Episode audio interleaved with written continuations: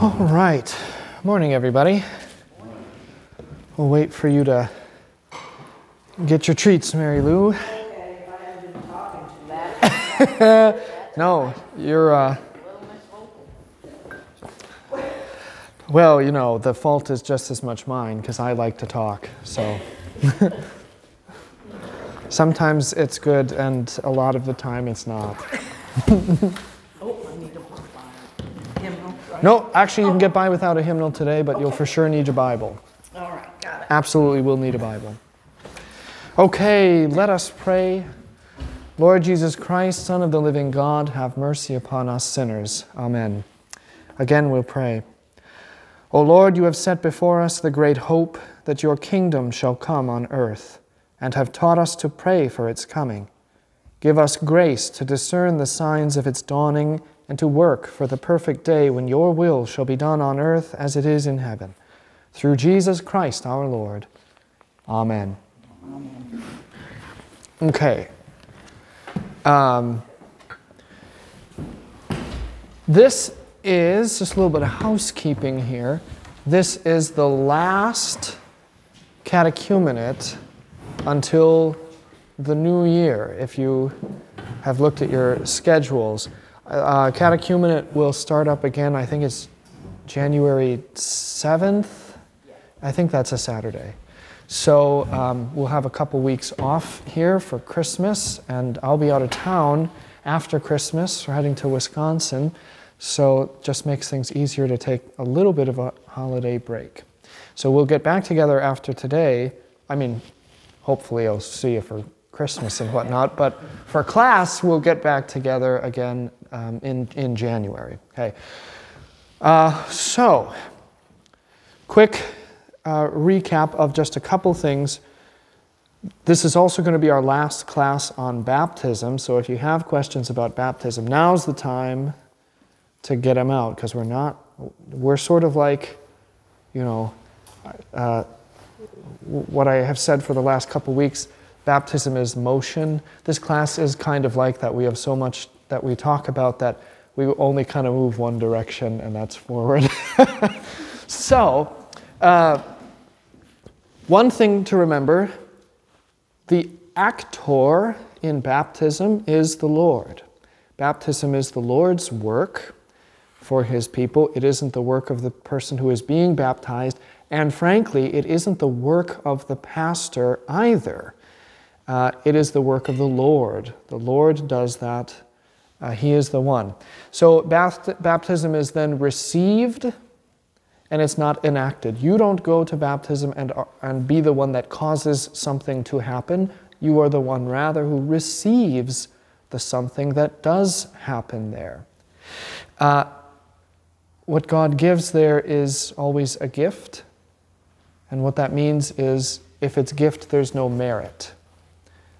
If there's merit, then it isn't a gift, it's a reward. And baptism is not a reward, it is purely gift. There's a great quote from the late Lutheran theologian Norman Nagel. He used to teach at the seminary in St. Louis. Uh, we have two seminaries in the Lutheran Church Missouri Synod, one in Fort Wayne, Indiana, one in St. Louis, Missouri uh, in case you got it confused with the other St. Louis. uh, so we've got the two. Norman Nagel taught there at St. Louis. He said, You are nothing if not given to. You are nothing if not given to. All theology is gift. That's, that's you know, these little aphorisms are things I want to stick in you to remember all theology is gift and you are nothing if not given to. That's the way everything works. You are receiving gifts from somebody who is giving them to you. Uh, baptism is death. Remember, my most favorite thing in all the world if you die before you die, you don't die when you die. Okay? It's the solution to the problem of you being a raccoon. Okay? If you die before you die, you don't die when you die. How do you die before you die? It's in baptism. Baptism is death before death. It's death to the self, death to sin, and death to death. So you die with Christ in your baptism, you are buried with Christ, and then you also rise with Christ by virtue of your baptism. Baptism is motion.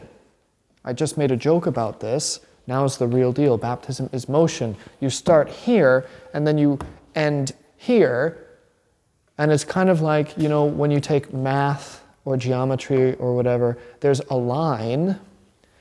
And if you think about a line, what kind of a cap do you put on each side of a line?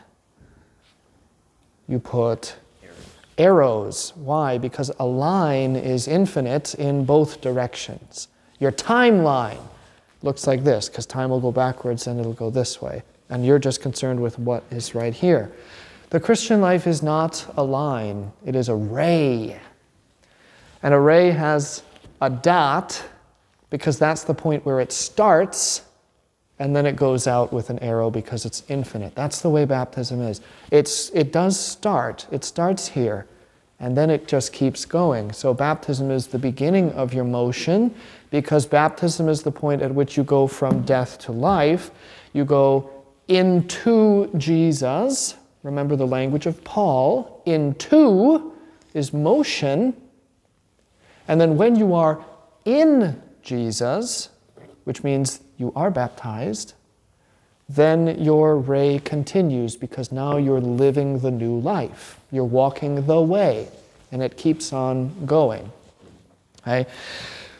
What happens in baptism is that the name of God is put on you. Remember, that there's a lot of importance with the name. The name is power.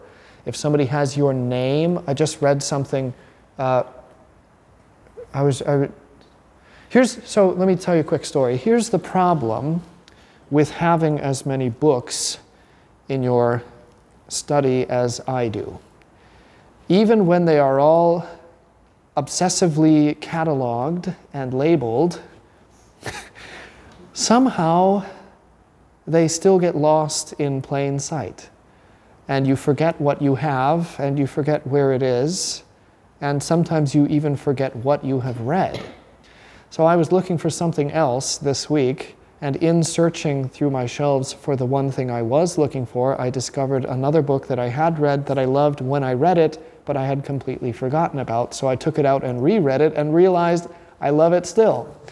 and in that book, uh, this fellow says something about his name, and he says, When somebody knows your name, they have power over you. And the example of that is if you're walking down the street and somebody yells your name, what do you do? Stop you around. stop and turn around. That's what they did to you. They used your name to get you to stop and to look and then to hold conversation. But it all begins with the name. That's what baptism does. It gives you the name of God to use, to have, and to hold, almost marital language. The longer you go through this class, the more you'll realize that Christianity is not a reflection of marriage. Marriage is a reflection of Christianity, of the love of God for his people. So your name has power, you're, you're given it, but it, or the, the name of the Lord has power, you're, you're given that name, but it's also put on you physically. It's a brand. The iron is in the fire, and when you come to baptism, it's taken out and it goes right on your forehead. And you can't get rid of it. That's why I say brand instead of tattoo. You can sort of kind of get rid of a tattoo, but you can't with a brand. A brand is there forever. And that's what baptism is. So the name is put upon you. And what's the deal about where God's name is put? Do you remember? The story from the Bible is the dedication of Solomon's temple. The Lord attaches a promise to his name. Where my name is, he says, there I will dwell. The Lord lives where his name is. That's why you don't need to worry about the temple anymore, because where does the Lord dwell?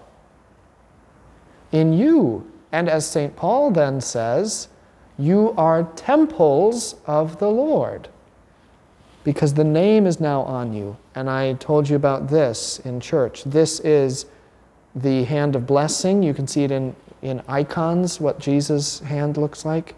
This is the name of Jesus. First and last letters of Jesus Christus, Jesus Christ, spelled out in the Greek with a hand. It's the physical name of Jesus. When the benediction is given to you, the name of Jesus is there. And when you make the sign of the cross and it traces the same direction that the name goes, it's like the name is touching you. Everything's about touch, physicality. Jesus isn't just spirit that floats around. And he doesn't want to be only spirit that floats around. He wants to be with you. He wants to join himself to you. He wants to touch you. And he can't actually be your God if he doesn't. So even the name is something that is physical and is put on you and, uh, and uh, is the marker then that you belong to God, but that God also dwells in you. In Christ, you are no longer a slave of sin. That's what you used to be, now you're not. And remember, this was the big point that I made. You now have a will that is different. Where once the only thing that you knew, this is the exact opposite of what was in Eden, remember? In Eden, the only thing that they knew was good, yeah. The only thing they knew was good. So it was inevitable that to eat of the knowledge of good and evil before they were ready to do it would be bad for them. All they knew was good, and now their eyes are open to evil. And their progeny, which is you, us, I'm not removed from that, um, we are their children that means we're like them, which means now living after the fall, we really don't know good. You only know evil. But when you are baptized, it's like partaking of the fruit of the garden. Are you stretching that caramel?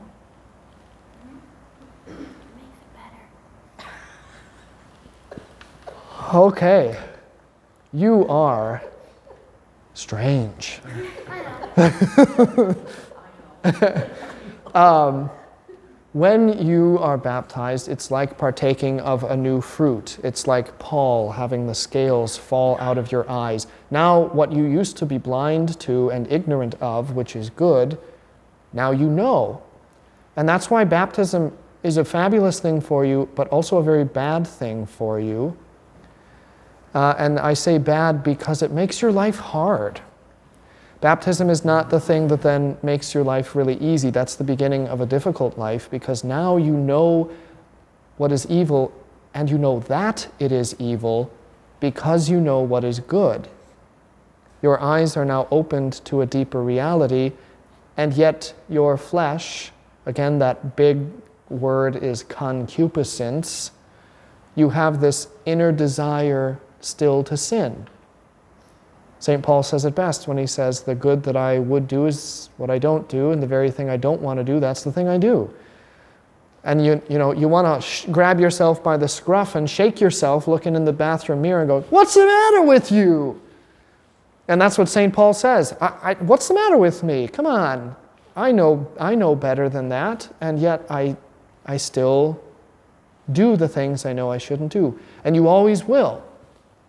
But baptism is the beginning of a war a war within yourself, and it's your entrance into the war around you because the brand is now the mark of your general.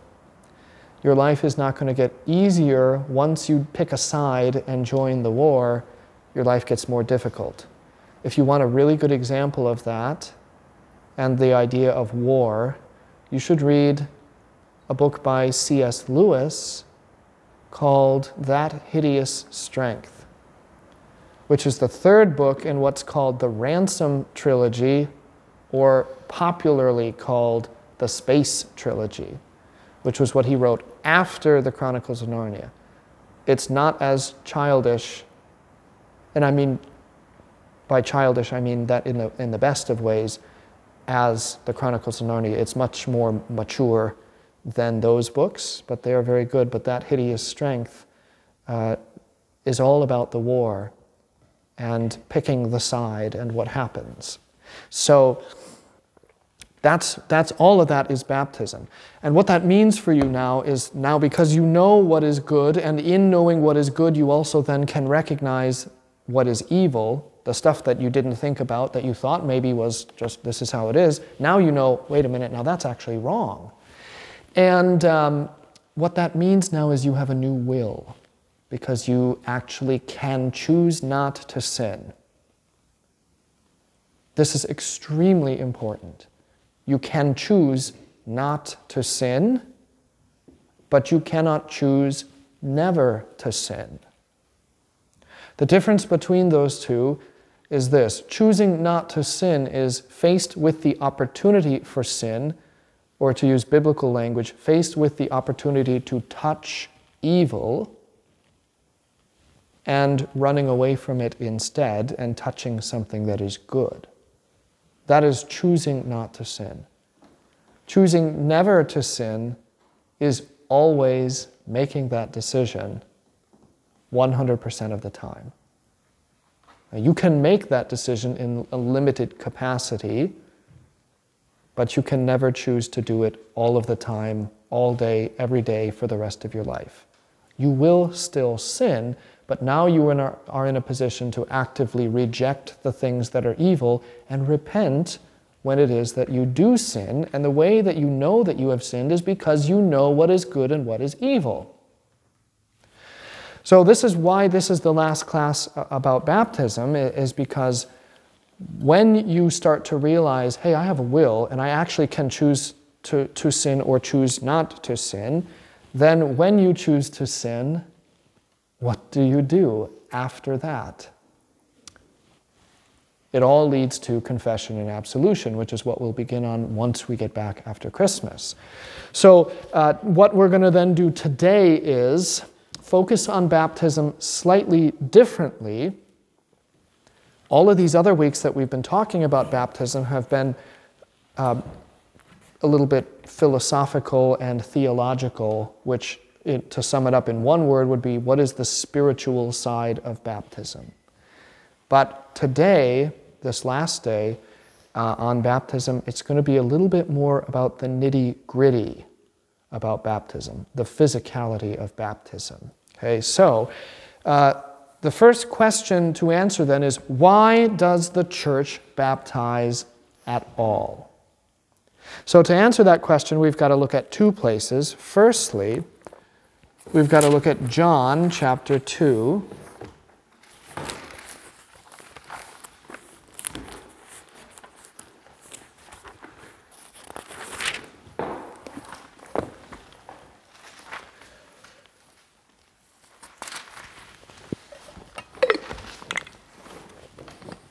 You might not recognize just from the chapter number, but when we get there, I I know that you know this. Okay, so John chapter 2. On the third day, by the way, there are no coinc- there's no such thing in real life as a coincidence, and there's also no such thing in the Bible as a coincidence. That it says on the third day is not a coincidence, especially when it's in John's gospel. On the third day, there was a wedding in Cana of Galilee, and the mother of Jesus was there. Now, both Jesus and his disciples were invited to the wedding, and when they ran out of wine, the mother of Jesus said to him, They have no wine. Jesus said to her, Woman, what does your concern have to do with me? My hour has not yet come. His mother said to the servants, Whatever he says to you, do it. Now there were set there six water pots of stone, according to the manner of purification of the Jews, containing 20 or 30 gallons apiece. See? Yeah. We just we were just talking about this before yeah, class. I, I saw one last night, the, an actual stone. She was uh, watching a, a, program, and yeah. they were showing the actual. You can you can see uh, the kinds of pots that are used, they have them in Cana still. You can go and look at them, and they're, they're big. I mean, a 20 or 30 gallon jug of wine. That's like the Costco special. And how they moved them, no. So, uh, six of these, Jesus said to them, Fill the water pots with water, and they filled them up to the brim. And he said to them, Draw some out now and take it to the master of the feast. And they took it. When the master of the feast had tasted the water that was made wine, he did not know where it came from. But the servants who had drawn the water knew. The master of the feast called the bridegroom, and he said to him, Every man at the beginning sets out the good wine, and when the guests have well drunk, then the inferior. You have kept the good wine until now.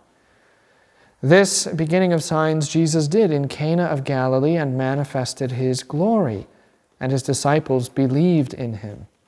After this, he went down to Capernaum, he, his mother, his brothers, his, and his disciples, and they did not stay there many days. So, there is a, a sense of prudence in the idea that you would serve all of the best wine first and the not so great wine later, because by the time the folks have well drunk, as it says, they are well drunk.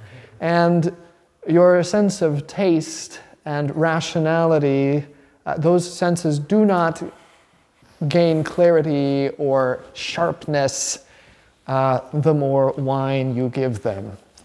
So, who cares that the bad wine is coming now? By the time you're to that point, nobody cares because the only thing they care about is here is more wine. Jesus does things a little bit backwards. Uh, the best wine is yet to come. But here's the most important part of this entire story for today, and that is what Mary says to Jesus, or to the servants, excuse me. Jesus says, Woman, what does your concern have to do with me? My hour has not yet come. Anybody with an ounce of reason would hear that response and say, I don't think he's going to help. Mary doesn't. She knows her son. That's what he says to her, and she says, mm, Okay, okay, okay. And the servant, to the servants, she says, and this is what's important whatever he tells you, do it. It's as simple as that. Why does the church baptize? Because the most important command that the church gets is the command that Mary gives the church. Whatever he tells you to do, just do it. Okay, let's uh, look at the Gospel of Matthew now. This is, by the way, a very good example of what I have been talking about that the Bible is not just an old book. That's why, if you, if you really pay attention to a sermon on Sunday morning, I, I talk about this in Bible class all the time. I've already talked about it in catechumenate. Language matters. Even the tiniest little the tiniest little pieces of language matter. So, one thing, if you pay very close attention to a sermon, that you will notice is say, I'm preaching on this text from John 2. I don't say, they were at a wedding, Jesus did this, Mary had said to Jesus, it is they are at a wedding. Mary says this, they are doing this. It's a very small thing, but it makes a big difference. This isn't something that happened in the past. The gospel, uh, as it is recorded and presented and proclaimed, is an active and ongoing thing. That Jesus transformed water into wine happened historically at one point in Cana of Galilee, yes, but why is it recorded and given to us in Scripture? Not so that we can say, oh, that was nice that Jesus did that back then. It's because the words of Mary are present tense. Whatever he says to you, do it. And they're not just to the servants, it's to the whole church through time. Jesus transforming water into wine and giving the best wine to people who don't deserve it or who maybe don't even recognize it is an ongoing act of Jesus. Nothing that happens in Scripture is something that just happens one time. There are always deeper, deeper implications, specifically within the Gospels. Now, let's look at Matthew 28. Matthew 28, the very end of the Gospel. You will also know this more uh, than likely. Your editors have put in a heading called The Great Commission. Then the 11 disciples went away. Wait a minute, I thought there were 12. What happened? This is just for context. Why is it 11? Judas Iscariot is Judas. Iscariot is not here. Correct. And Judas Iscariot is dead. Then the eleven disciples went away into Galilee to the mountain which Jesus had appointed for them. Look at that. Do they get to choose the terms on which they meet with Jesus? No. No. Look at this. This is so important. The, they go to the place Jesus had appointed. Jesus says, I'm going to be here this time, this place. If you want to see me, come here to this place at this time. That's where I'm going to be there. And they say, Well, what about this place? He says, Uh uh This is where I will meet you. Now look at that. That's also present tense for us now. Jesus is the one who sets the appointed times. Jesus is the one who sets the appointed place. Jesus is the one who governs how he interacts with us. So when Jesus says, This is how I want to interact with you, we do what Jesus says and we just say, Okay. We'll talk about faith towards the end of this class, but one thing that you need to know about faith is the only thing you need to know about faith is this What does faith say? Faith says, Amen. When Jesus says something, faith says, Amen. Jesus says, Hey, you're not in sin anymore. Your sins are forgiven. And faith says, Amen. Jesus says, I've saved you. Now live a new life. Faith says, Amen. Jesus says, Come here to see me here. Faith says, Amen. Jesus says, Do this. Faith says, Amen. Jesus is the one who sets the appointments. You don't. I used a line in my sermon on Sunday about fast food church, fast food Christianity, which is me being uh, chain, chain neutral. But the reason I say that is because you don't get to have it your way. You can go to Subway and you tell them what you want on your sandwich, and they do whatever you tell them to do. You can go to one of my favorite places, Culver's, and they do it the way every place should do it, which is if you order a burger, it's meat and cheese. And if you want things on your burger, you tell them what you want on your burger. That's the best way to have a burger. Because I don't like people presuming to know what I would like to have on my burger. but anyway, so you go to Culver's and they, you say, I would, like, I would like a butter burger, please. And they say, What would you like on that? And then you tell them, What I want on my meal is this. And if it comes and it isn't the way that you ordered it, what do you do? You take it back and you say, This isn't what I wanted. Fast food Christianity is the faith that you want. The fast food church is the drive through you walk in on a Sunday morning expecting all of your desires, wants, opinions, anything to be loved and nurtured and cherished and respected. But the Church of Christ is not that place. You can have opinions,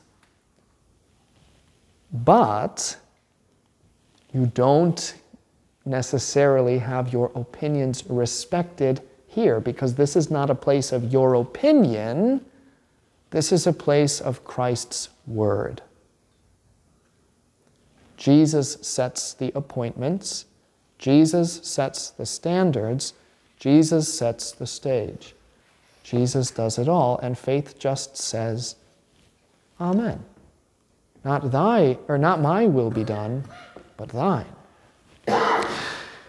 And Jesus came, oh, excuse me, uh, when they saw him, they worshiped him, but some doubted. And Jesus came and spoke to them, saying, All authority has been given to me in heaven and on earth. Go, therefore, and make disciples of all the nations, baptizing them in the name of the Father, and of the Son, and of the Holy Spirit, teaching them to observe all things, excuse me, that I have commanded you. And lo, I am with you always, even to the end of the age. Amen. Now let's just look here at the, the Great Commission. Right there. Go therefore, make disciples of all nations, baptizing them, blah, blah, blah, teaching them to observe all things, blah, blah, blah. Okay. What is the important, the important verb? The most important verb?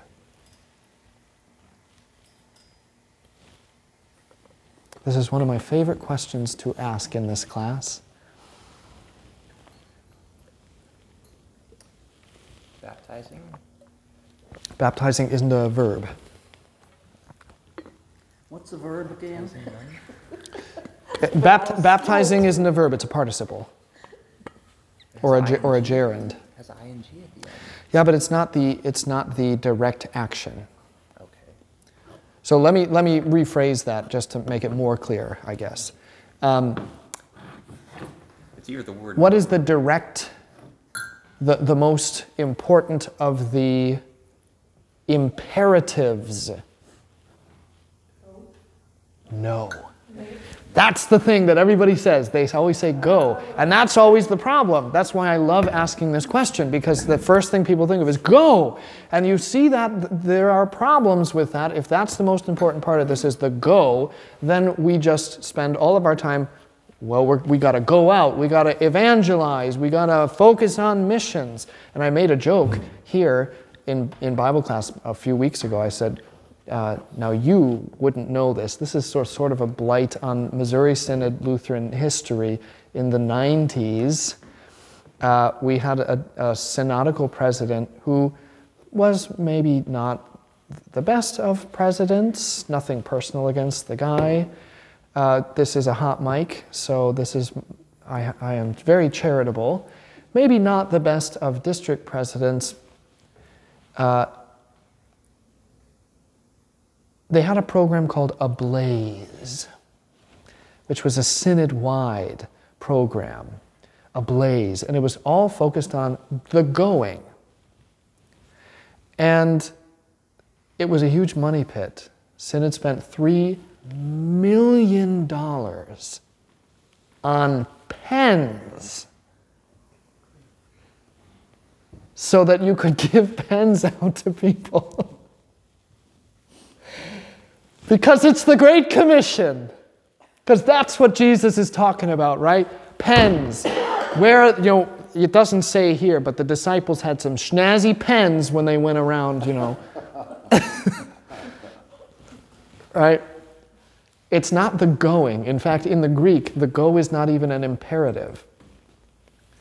In the Greek, it's, and when you go out from this place, I want you to make disciples. That is the focus.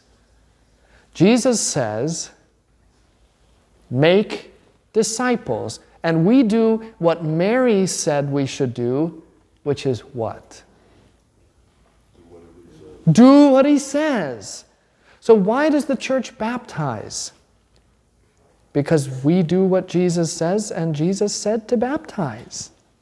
That is the most simple of all of the answers. Now, we can, we can talk all day and we can talk till we're blue in the face about, well, because baptism does this and baptism is good for you and baptism is, you know, everything we've already talked about. All of that, it's all true. That's all what baptism is and does. But what is the primary reason for us, for the church doing it? Jesus said so. You know, sometimes I remember being really frustrated by this when I was a kid, and now that I am a parent, I implement it myself. Because every good parent is a hypocrite, because they are the people who said of their own parents, I will never be like that, until they are a parent and they realize, ooh, you know, they maybe knew what they were doing, and then you become that. And uh, that thing is when you ask why, and your parents say, because I said so. why, do I, why do you want me to do this? Because I said so. Go and do it. And, and the honest truth is, what more of an answer do you require than that? You honestly don't. Jesus says, Go and baptize. You say, Well, why? Jesus said so. And that is enough. It doesn't nullify the fact that baptism is what it is and does what it does, but the bottom line is Jesus told us to do it, and, I'm, and he, has his, he had his reasons, and certainly some of the reasons are probably because of what baptism is and does. But the base level is because Jesus said so. But that's not the only thing the church is called to do either. He says, baptize and teach. Make disciples how? By baptizing and by teaching. Making disciples is the command, and baptizing is a part of the command to make disciples. The other part is teaching. So, this is why, by the way, it is better for you never to have been baptized at all than to have been baptized and never taught, or to be baptized and live completely outside of the Christian faith, because now there are expectations for you who are baptized. Now you're supposed to learn and grow and mature and be taught, and if you throw it away, then there's problems. G.K. Chesterton, who, if you, don't, if you don't know anything about him, you should read him. Great, fabulous. Uh, so Chesterton writes, he has this little quote, and he says that the the pagan and the apostate, and an apostate is somebody who has rejected the faith. So a pagan in will, and by all accounts in deed, and yet somebody who still bears the brand of the name of God. Said the, the difference between a pagan and an apostate is the same difference between a virgin and an adulteress. Neither of them has a husband, but one of them is the worse off for it. The, pa- the virgin has no husband, but she has never known a man. The adulteress had a husband and did know a man and cast him aside, which is worse. You see, that's, that's the thing. So the church has to be very focused on the teaching side of things too. It's not enough for us to, you know, have a baptism mobile that we then drive around in and say, well, God commanded us to baptize, so we'll just have a bunch of strangers come in here, we'll baptize them, and then we'll just leave them. And then the question is, what good does that do? That's like, remember, the analogy from last week is that baptism is your admittance to the hospital.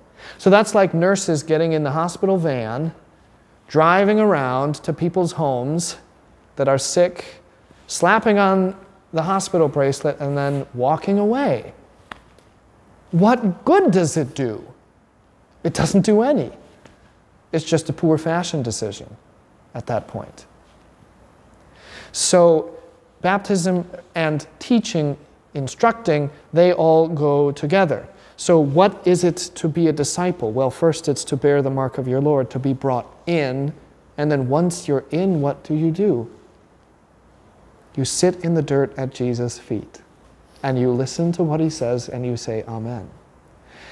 And what that doesn't mean is that you're unthinking, that you turn into some kind of drooling, brainwashed idiot. Okay, yeah, amen. but that you think a different way. Faith means you have to be a little bit less reasonable. So, you know, the resurrection. If you're going to be extremely reasonable, by all accounts, you have to deny the resurrection. So faith demands that you be a little less reasonable, not unreasonable, just a little less reasonable. Okay? So that's why, by the way, the church has confirmation. Confirmation and baptism go together. Confirmation and the Lord's Supper do not. They don't go together at all. Never have in the history of the church in the 2,000 years that it existed until the Lutheran Church in America in the 18, 1870s, or 1880s, excuse me. The 1880s was when that changed. So that's why I said last week what's given at the font is nourished at the altar. Baptism connects to the Lord's Supper. The sacraments are all intertwined. You can't have one without the other. But baptism is also connected to confirmation, in that confirmation is the instruction portion of the baptism. So when you are confirmed, what confirmation is, is the church saying, hey, you have been instructed in the basics of the faith. And now you know everything that you need to know to start being a good adult Christian. That's what it is. And we'll talk much more about that at a later time. So, any questions here? about any of this. We do what Jesus says. Jesus says, hey, when you go out from this place, make disciples. We say, oh, how do we make disciples? He says, well, it's easy. You just baptize and you teach. And then we say, okay, well, we'll do, you know, your mother told us that we're supposed to listen to you.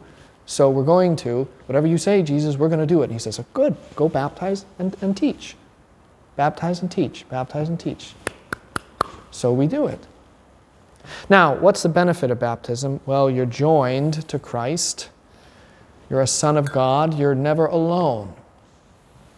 This is your new reality. Jesus in baptism is closer to you than your own skin is. Jesus is over you, He is on you, He is inside you, He is within you. That's what baptism is. Jesus is all over you. Uh, Jesus promises that he will be with you. Look at this. Lo, I will be with you even to the end of the age. Yes? How important is it differentiating from Jesus being in you and the Holy Spirit dwelling within you? I mean, like, how important is it differentiating the persons of the Trinity with regards to how they are with you? I, I mean, obviously, Yeah. Jesus sends the Holy Spirit. Sure. And I've, I've heard it more that, like, when you become regenerate, you have the Holy Spirit in you than necessarily saying Jesus in you. Sure, sure. Well, yeah, and I Are they mean, completely interchangeable. well, part of the nature of the Trinity is yes. Mm-hmm. I mean, there are distinct persons, but the Trinity is always the Trinity. Mm-hmm. So it's never, it's never just the Spirit. So the question is then that I would ask you is whose Spirit is it? The Holy Spirit, but that's Yeah, Jesus' but I'm saying, yeah, it, right, it's Jesus' spirit. How does Jesus interact? How does the Word interact with His people right now? Through His Spirit. How do you separate wor- the, the words that you speak from the breath that delivers them? You can't. You can't. This is, and I love this because if you read, if you read Narnia, you know, just like here in, in, uh, in the Gospels, Jesus breathes on his disciples. Well, Aslan breathes on the children, and I have always laughed. Because when I grew up, we had the old, the, the old BBC radio drama versions of the Chronicles of Narnia that we would also listen to. And they're really good. If you can find them nowadays, I, they're hard to find. But if you can find them, they're great. They're very well produced. David Suchet, Poirot, if you, he, he's the voice of Aslan. But anyway, so there's, uh, comes to the part where he breathes on the children. And I laugh every single time I even think about this because he comes, he says, Children. and it's just like, how do you? He breathed on them and said, They're not independent. okay, now, It's, hey, um, I'm going to speak a word to you, and that word is blah, blah, blah, blah, blah, whatever the word is. But how do you separate the word that is being spoken from the breath that speaks it and delivers it? It's impossible. Well, how do you separate the word of God from the spirit of God that delivers, works in the word? Well, you can't. So it's the spirit of Jesus. It is so it is the Holy Spirit, but it's also the spirit of Jesus, and that's also Jesus. So in that sense, yeah, it's it's the delivering of Jesus. The Holy Spirit is never doing anything for himself. The Holy Spirit's entire task is to point to and deliver Jesus to you. Jesus wants to touch you. How is how is his touch delivered? By the Holy Spirit. Right.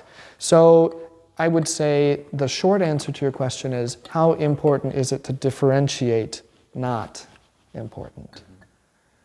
You know, you, we don't deny the scriptural truths like Titus that says uh, we're washed through the Holy Spirit. Well, sure, but what's the other part of that? Whom He, that is the Father, poured out on us through Jesus. So you have the entire Trinity working there, but who is the face to you of the Trinity? Jesus. Jesus. Who is the incarnate Trinity? Who, who, is the, who is the God that you interact with? It is Jesus. That's why in the, in the New Testament, like in the book of Acts, Jesus Christ is Lord. Who do they preach? They proclaim Jesus as our God, as the dead and resurrected God. It's not that they're saying Yahweh doesn't exist or the Spirit doesn't exist, but it's the fact that the form that it all takes, the way that He chooses to interact is in Jesus. Does that answer your question? Yeah. So it's not wrong to say, yeah, it's the Holy Spirit that's living in you. It would be wrong if you said it's only the Holy Spirit and the, the other persons of the Trinity aren't. But to say that the Spirit is living in you or to say that Jesus is living in you, more or less are actually saying the same thing. Okay. Yeah. So you are joined to Jesus, Jesus is joined to you. It's almost like a wedding, this baptism. One flesh, but with Jesus. Now here you are. Um, Jesus is closer to you than your own self. You're never alone, you're never unwanted, you're never unloved as long as you're baptized because Jesus is always the one who is with you. Jesus is always the one who, excuse me, will want you. Jesus is always the one who loves you. That's an, that's an important thing uh, because there's often the question how do I how do I accept the fact that Jesus loves me when I don't love myself? And it's very easy not to love yourself, especially once you know what I am supposed to be. It's very easy then to become so discouraged because you realize that you aren't what you are supposed to be, or you dwell on the fact that I had the decision not to sin and I still chose to sin, then you hate yourself. And again, the answer to that is how do I live with myself, or how do I love myself, or how do I accept the fact that Jesus does when I hate myself? Well, the answer is don't listen to yourself. Jesus loves you. How do you learn to love yourself? Well, first by learning to love Jesus. And then when you learn to love Jesus, you will learn how to love yourself because of how Jesus loves you. Nothing is ever about you. Even your act of loving or hating yourself is not really about you. If it is about you, you know, you will only ever hate yourself. But if it's ever about Christ, then that's the point where you start looking at yourself not the way that you do, but the way Christ looks at you. Yes? I've heard the worldly wisdom of you can't love others until you love yourself first, but Christianity seems to be the exact opposite of that, where you have like it's not that you love yourself first, it's that you love God first, and then you can love others. Yes, yeah. So everything stems forth from the love of God. And, I, and the love of God is an ambiguous phrase because the love of God can mean either God's love for you or your love for God. But in this case, it's ambiguous on purpose because it is both. So here's the fun thing about the church, okay? Typically, if you are asked an either or question in the church, like when you say, Pastor, the love of God, do you mean the love that we have for God or the love that God has for us? Then I have the privilege of being able to say, yes. Why does it have to be a choice? Why can it not be both? Because in fact it is both. Um, there's this that's where you have to learn to be a little bit less reasonable because if you want to be wholeheartedly reasonable, it has to be one. It can't be both. Why can't it be? Because the way things work in the world are it has to be one or it has to be the other, but that's not the way things really work. It can be both. And that's okay.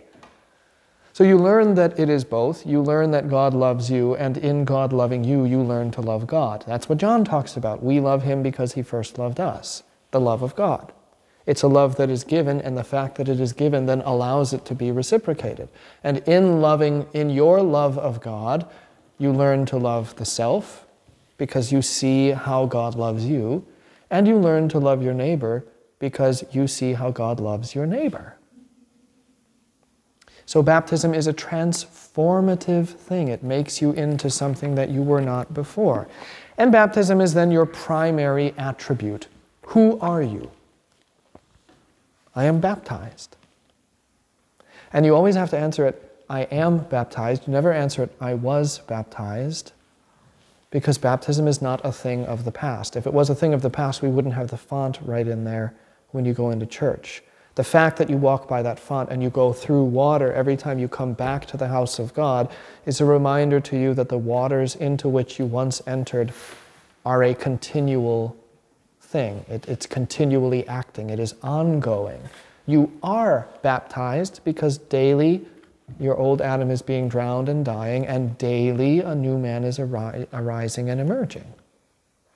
It's a, it's a continual thing. So, questions about that?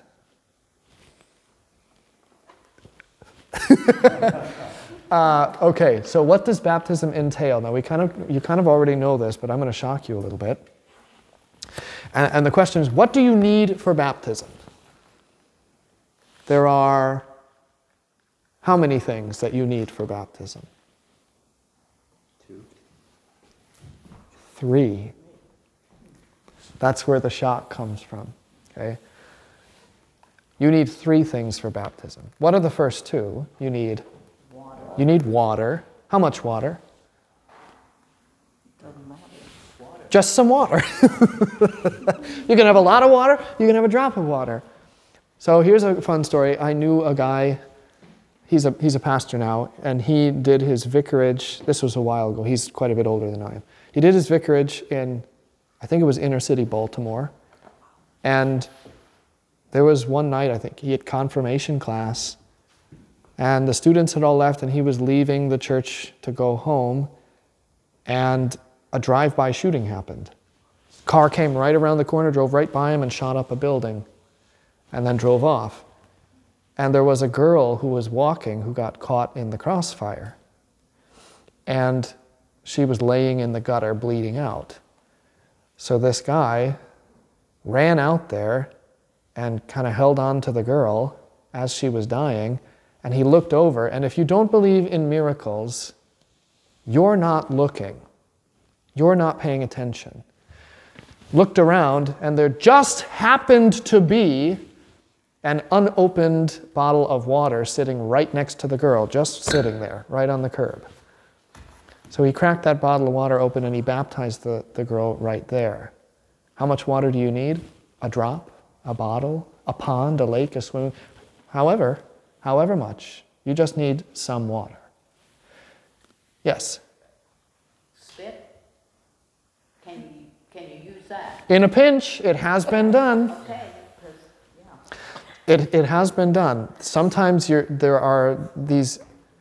I- will say that it would not. It was not definitely the normal thing. Like people don't bring babies to church and have pastor go.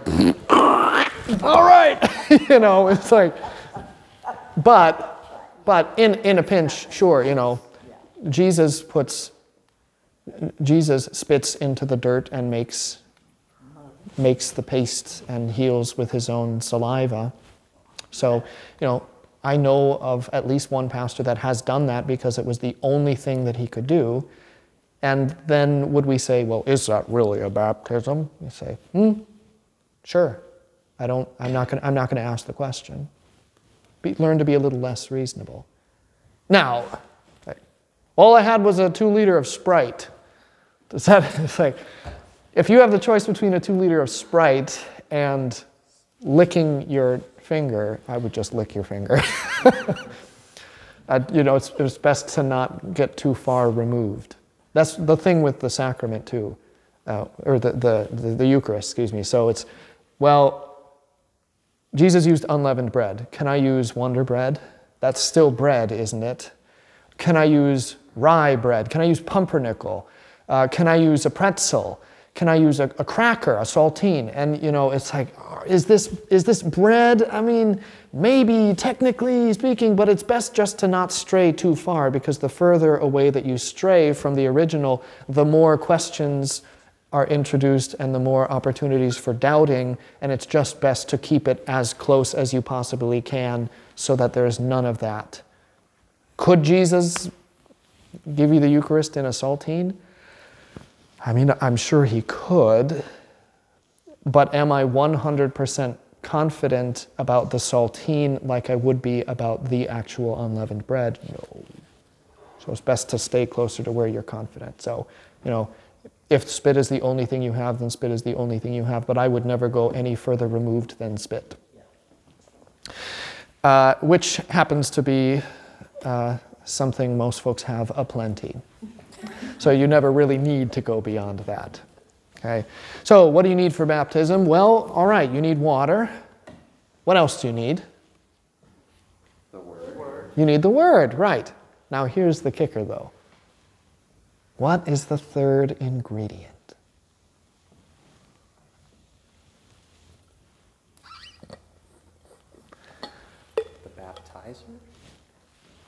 The baptizer. Yes, very good. Now you you said it that way, which is perfectly correct. The way that I would always say it is you need an apostle. You need an apostle. You need water, you need word, and you need an apostle. Now keep in mind that this is the norm. This is the way that Jesus says, hey, baptism should be like this. This is the way it should probably go. This is the order of things. If there is an emergency and something absolutely must be done, well, of course, we have, we have a right for emergency baptism, and then you can, and we would entrust that to the grace of God. Uh, but hard cases make bad law. So the emergencies are never the thing that determine what the standard practice is. Just because something is permissible in an extreme case doesn't mean it is permissible generally. So I'm speaking of the general, the basic order of things that Jesus says, hey, this is how things should go. You need an apostle. And why do you need, why, why apostle and not just baptizer? What's the difference? Why would I? Well, an apostle's sent or ordained by God in the order of things. Yes. in the order of things, the apostle is the one who has the authority of Christ and the direct command do this. Therefore, the apostle is the one who does it. So, who is the apostle here? Excuse me. Me. I am the apostle because I have the apostolic office. The 12 apostles were ordained by Jesus, they ordained people. Those people they ordained then had the office of the apostles. Then they ordained some people. Then they were apostolic office. And it goes on and on and on. There's the laying of the hands and what Peter gave to so and so, to so and so, to so and so, to so and so, to so and so, to so and so. Throughout the entire office of the ministry, that act of ordination is the creating of an apostle in the sense that it is the giving of the apostle's office and authority. Yes, sir. You said when that lady was dying that that guy came over and baptized. What was he? Was he just somebody off the street? I mean, He was a, he was a vicar, so that's like a student teacher pastor. So he was a seminarian. He was not ordained. Uh, but it's still, it's still okay. I wouldn't question it. I would. That's one of those things that is. I mean, the girl's bleeding out, and there's a bottle of water. Does he say, "Well, hold you just hold on a minute. Let me call the pastor," or you know, you give birth, and the baby has three minutes to live.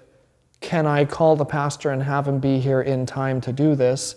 If your baby has three days to live, sure, call the pastor. If it's three minutes, then you kind of in an emergency like that. that so that's one of those outlying emergency cases. Yeah. And even in a case like that, then, you know, technically what the church would do is the church would ratify that, where the church would say, this happened, so, and actually, if there's a baptism, an emergency baptism, there's, that's what you're supposed to do is bring everybody to church, and then the next time everybody's in church, say, This person was baptized by this person with water and the word, and therefore we're not going to mess around with it. We're going to bless the baptism and entrust this to the grace of God and then call it done. That's the way it works. So, you need an apostle. Well, there you go. There's your three things. What does baptism do? Well, it saves you, according to Peter. So I'm going to hand this out. We've got just, Oh, right, because that sentence is really complicated. pardon me, So that's why you have the sentence diagram. That's why I have the really sentence diagram. sentence. because it is a complicated sentence. But So is not the Greek. It's not diagrammed in the Greek, it's diagrammed in the English. Uh, I thought this was a class where we would learn something. you want me to diagram this in the Greek for you? Yeah, we're, we're supposed to learn Greek. All all right. Well, I'm, I'm humbled that you had such high expectations. so, okay, here's, here's the deal, right? This is 1 Peter 3.21. Now, why are we looking at the diagram? Because I want you to see what, what the epistle actually says. See, Sophie and Cameron and Mason, if you were here, you guys don't even know what you're looking at, I'll bet you, because you've never had to do this before. And you, it's probably to your detriment. You should, you should do it. Uh, you should learn how to diagram sentences. Like I had to do it. My mother was a grammarian. I, ha- I had to, I had to do all this, and you know, go up to the, write it out and have her correct it. And but this uh, it teaches you the structure of language, how things work together. So you take a big long sentence, and then you pull out. Here is the subject. Here is the object. Here is the verb. And then how does everything else fit in? Well, here, here is the thing about 1 Peter it says, baptism saves you. Everything else connects and is built on the sentence, baptism saves you. And the reason that this is important is because it is declarative. Baptism really does what the Lord says baptism does. Uh, it makes disciples. It connects with confirmation. I am baptized and I am being taught, therefore, I am a disciple. It, it declares the reality that God works in this water to save. I was dead and now I am made alive. Here I am. It has saved me. Uh, there are some that would argue that this verse doesn't mean what it says, and I say it's very difficult to argue with the diagram of the sentence. And for those interested in the Greek, it would more or less be diagrammed the same.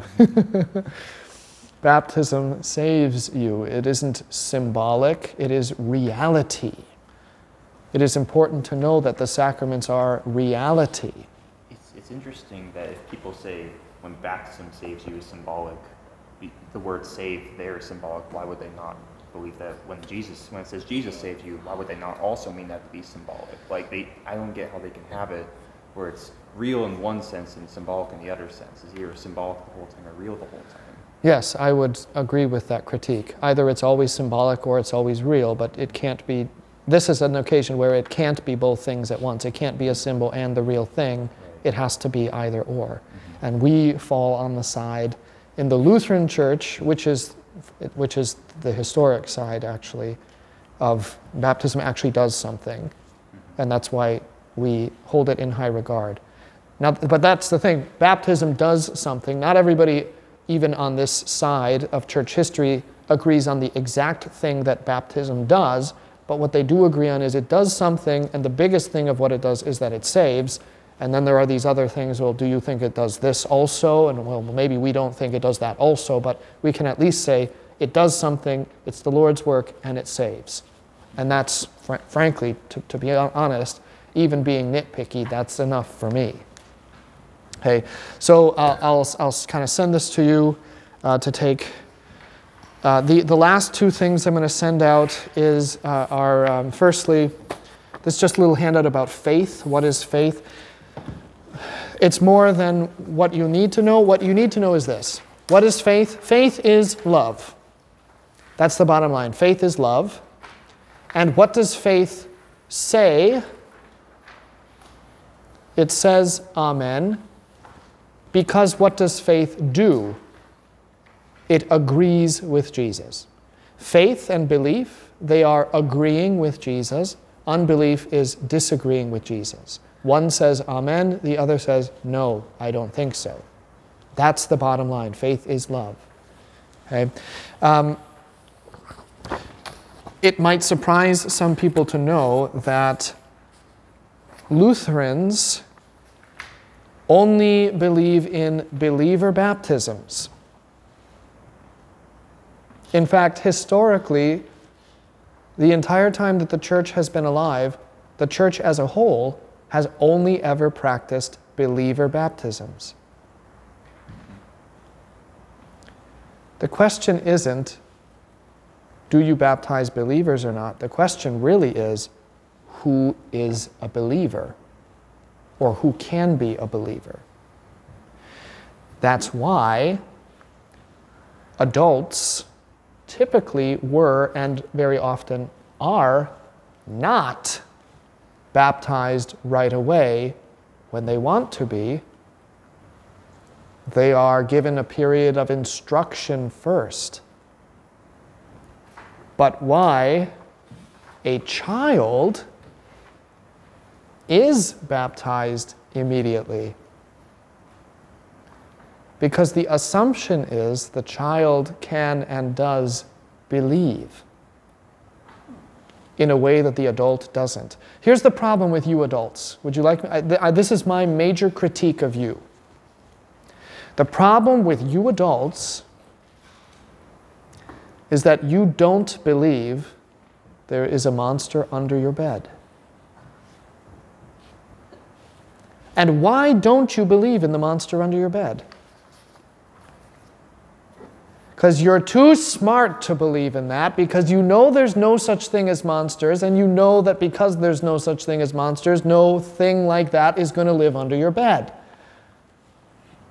But the problem with that is now you are too rational, you are too reasonable. And therefore, if the question is posed, are you, shall we get washed with a little bit of water that's going to raise you from the dead because you're dead right now and is going to fill you up with the person of Jesus Christ through his Holy Spirit? Would you like that? Do you understand all of that? The answer is no way, because you're too reasonable and too rational. But a child, this is why a child is better than you, because a child does believe in that monster under their bed. In fact, the child is so convinced that the monster does exist and that it does live under their bed that they have to come and get you to protect them. And it doesn't matter how much you tell them there is no such thing as monsters and there is no monster under this bed, they will still believe it. And that's why they're baptized. Because they retain a sense of wonder and imagination that also is reflective of faith. Yes? You're basically saying the whole age of accountability thing is completely backwards, where it's like when a child's old enough to reason, that's when they Yeah. not, maybe not should be When, when the child is old enough to reason, that's when you start to have problems. Because reason, rationality, yes, it is a gift of God, but it is so often used against God. Why does the world not believe in the resurrection? Because reasonably, it couldn't have happened. Let's be rational here. Hey, let's sit down and have a conversation. Let's be reasonable, shall we? That couldn't happen. But I don't want to be reasonable. Or at the very least, I want to be less reasonable because I want to retain this is, the, this is the thing in the church you want to retain that childlike sense of wonder. That's why when we talk about the sacraments, the better word is the, the word that St. Paul uses himself, which is the mysteries. Enjoy a little bit of wonder. What's going on here? I don't know, it's a mystery. Is there a monster under my bed? I don't know, maybe. Maybe there is, maybe there isn't. But I'm open to the possibility. And maybe, just maybe, maybe, just maybe, your child is the one who sees better than you do. Maybe there really is a monster under that bed. And you're so reasonable, you just can't see it. So that's why the whole age of accountability, adults are the ones that the church has questioned baptizing. The church never questioned baptizing children. Uh, and there's a reason for that. So this is, these are just my quotes from, uh, from some of the most notable of the church fathers that talk about uh, baptizing children so that you can see that when we say, yeah, the church baptizes babies and pretty much always has, that's actually the truth. The idea that we wouldn't baptize a baby is a newer one in the history of the church. And if you want something even more than this, there is a whole packet that I have that I did not put together, and I typically don't hand it out because it's really thick and it also was written in a font that I don't care for and it was formatted in a way that I don't care for. So, but if you really, really want more than even what's on this handout, I can give you an entire packet of stuff like that. That's just quotes from the church fathers about baptism and quotes about Bible texts dealing with baptism and how they interpret that in light of children. So, quickly here, why, why do we baptize? Well, uh, excuse me, who, who do we baptize? Well, all who desire to follow Christ, all who desire to be joined to Jesus, all who desire to live in Him. That's who we baptize. And this includes children, one, because they die if baptism is life and salvation and death before you die, wouldn't it be nice if we actually gave it to all of the people who can die so that they die before they die? So we baptize children. Babies are sinful, uh, so you know that they're going to die. Now, here's the thing uh, St. Augustine has a really great quote. He says, The strength of an infant does not lie in its body, but in its will. And anybody who's ever had an infant knows that. That infant isn't going to bench you or deadlift you, but that infant is going to get you wrapped around its tiny, tiny little fingers from the day you bring it home from the hospital. That baby cries, and what do you do? You run to it, and they learn. They want to assert their wills over you. They want what they want and they want you to give them what they want. That's the strength of an infant. If you want the most perfect illustration of original sin, it is the infant. Nobody's going to look at that baby and say, Oh, how sweet and innocent. mm, no. You can look at an adult and maybe say, How sweet and innocent, but not an infant. Not at all. Two, why do we baptize a baby? Because it's God who's doing the baptism and not the baby. When we, you know, we have the responses as part of the, the baptismal liturgy, and those responses have more or less been the same, you know, not, they're not identical, but more or less the structure is kind of the same. And uh, the questions about, hey, do you believe? Do you desire to be baptized? Now, we just had a baptism, what, two weeks ago, a week ago? Sun, this past, this last Sunday, okay. Time flies. I don't know what weighs up. Uh, so we just had a baptism. That infant, was the infant the one answering the questions? Do you believe, little baby? Yes, I believe. You know, boy, what a miracle that would be. no, the baby's not the one answering the questions. Who answers the questions? Parents and sponsors on behalf of that child. Why? What's the reason for that? Baby That's it. Because the baby just physically can't do it. Those responses are what the baby would say if the baby could say, but the baby can't say, so somebody else has to give voice to the baby. But all of the questions that you're being asked, you know that this child answers in the affirmative too, just doesn't have the voice to do it. So the baby can believe because belief is not your own act, it's a working of God. You cannot call to me unless I first called to you. And who's to think that God does not first call even to the little children?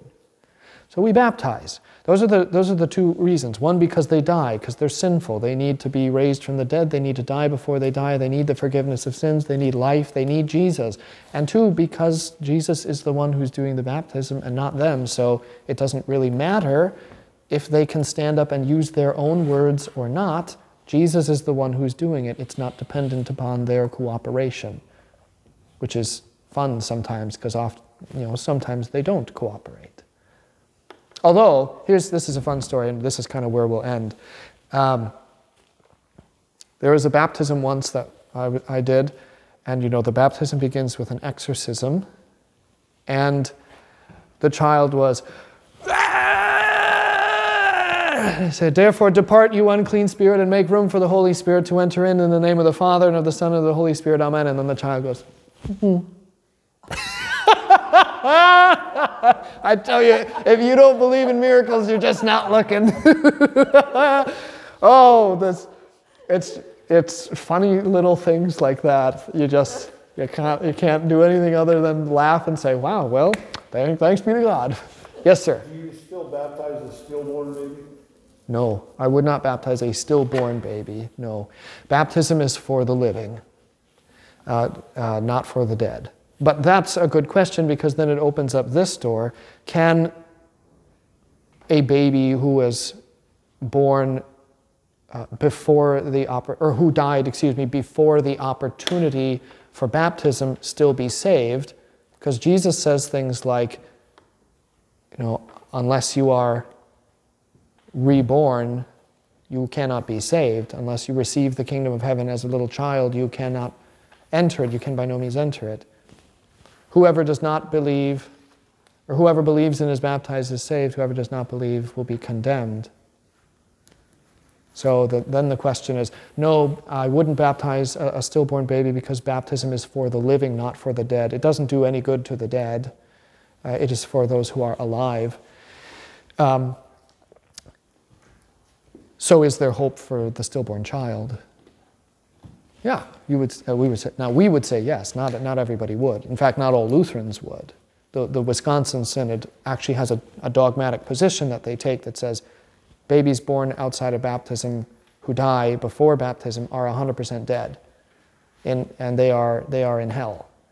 Uh, in fact, my aunt had a number of miscarriages, and we grew up in the, so we were in the Christian Reformed Church, and then we, we were looking for a different body to join, and we were seriously considering Wisconsin Synod until my aunt said, So, wait, you're telling me that all, I don't know, five or so of my babies that I miscarried, that died in my womb, they're all in hell?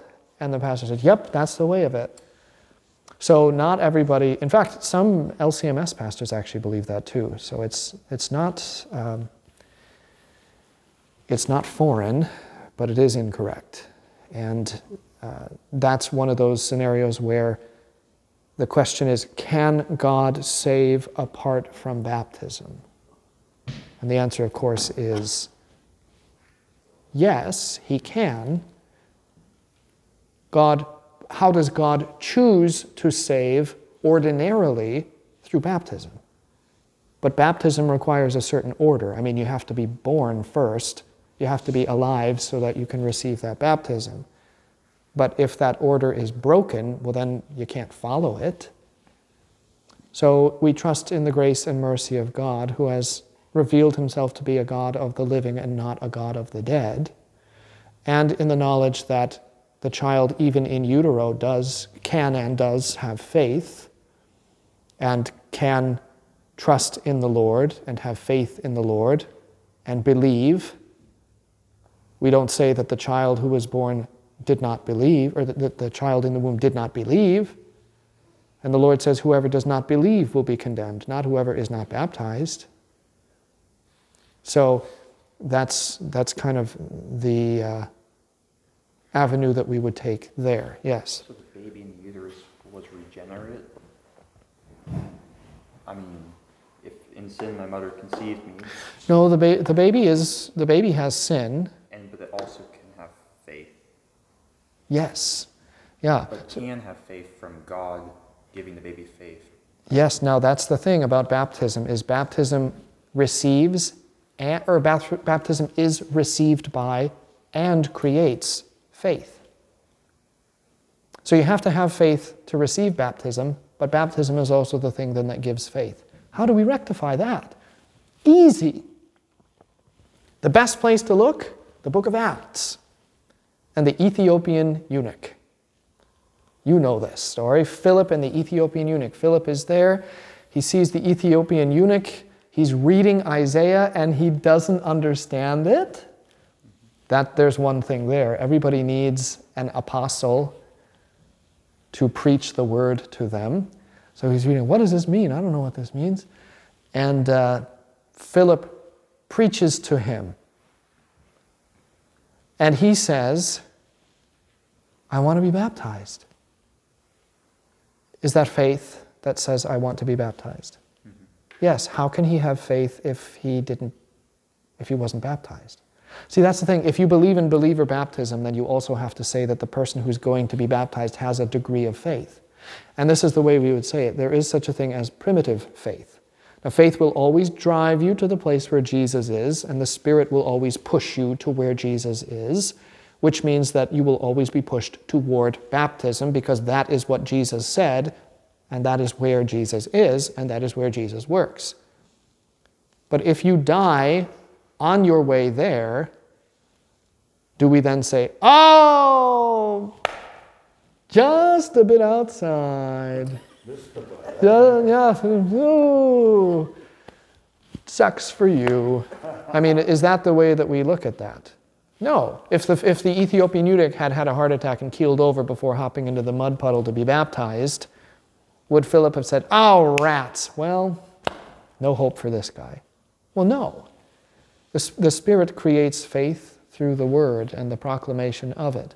This is kind of a funny thing because, you know, what are, what are people always on about with, with, with pregnant women? Well, what, you, need to, you need to work on the baby's development in the womb. How do you do that? You, baby Mozart. Baby Mozart. Put the, put the headphones on your, on your belly and let the, let the baby listen to the Mozart or Bach or Beethoven, whatever. You can go to the store and you can buy the baby Bach, baby Mozart. It helps with development in the womb.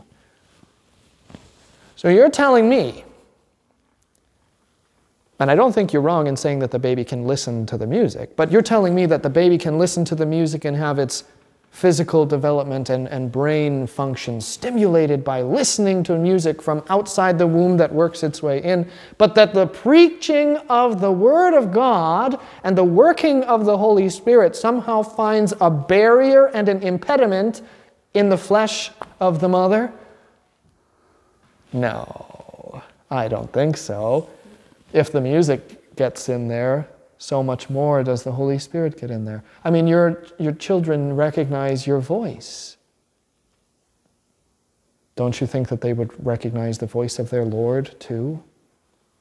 So, yes, they are sinners in the womb, which is why when they emerge from the womb, we want to bring them to baptism quickly.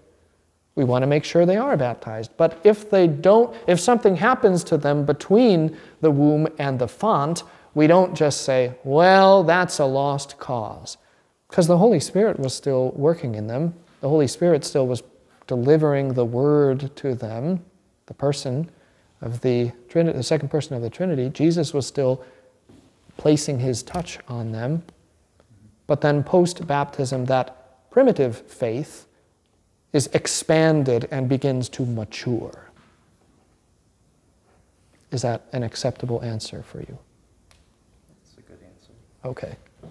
But this essentially applies to babies of Christians, not necessarily this is the nature of all babies. Yes. I would agree with that. And when you start thinking about those implications, then the horrors of abortion become all the worse. Because not only is it the active taking of a life, but it, in some cases, is also the active condemnation of a child that had not received any proclamation of the word or working of the Spirit. And that thought is an incredibly awful thought. Now, we would still say that we entrust them to the grace of God because that's the only thing that we can do at that time.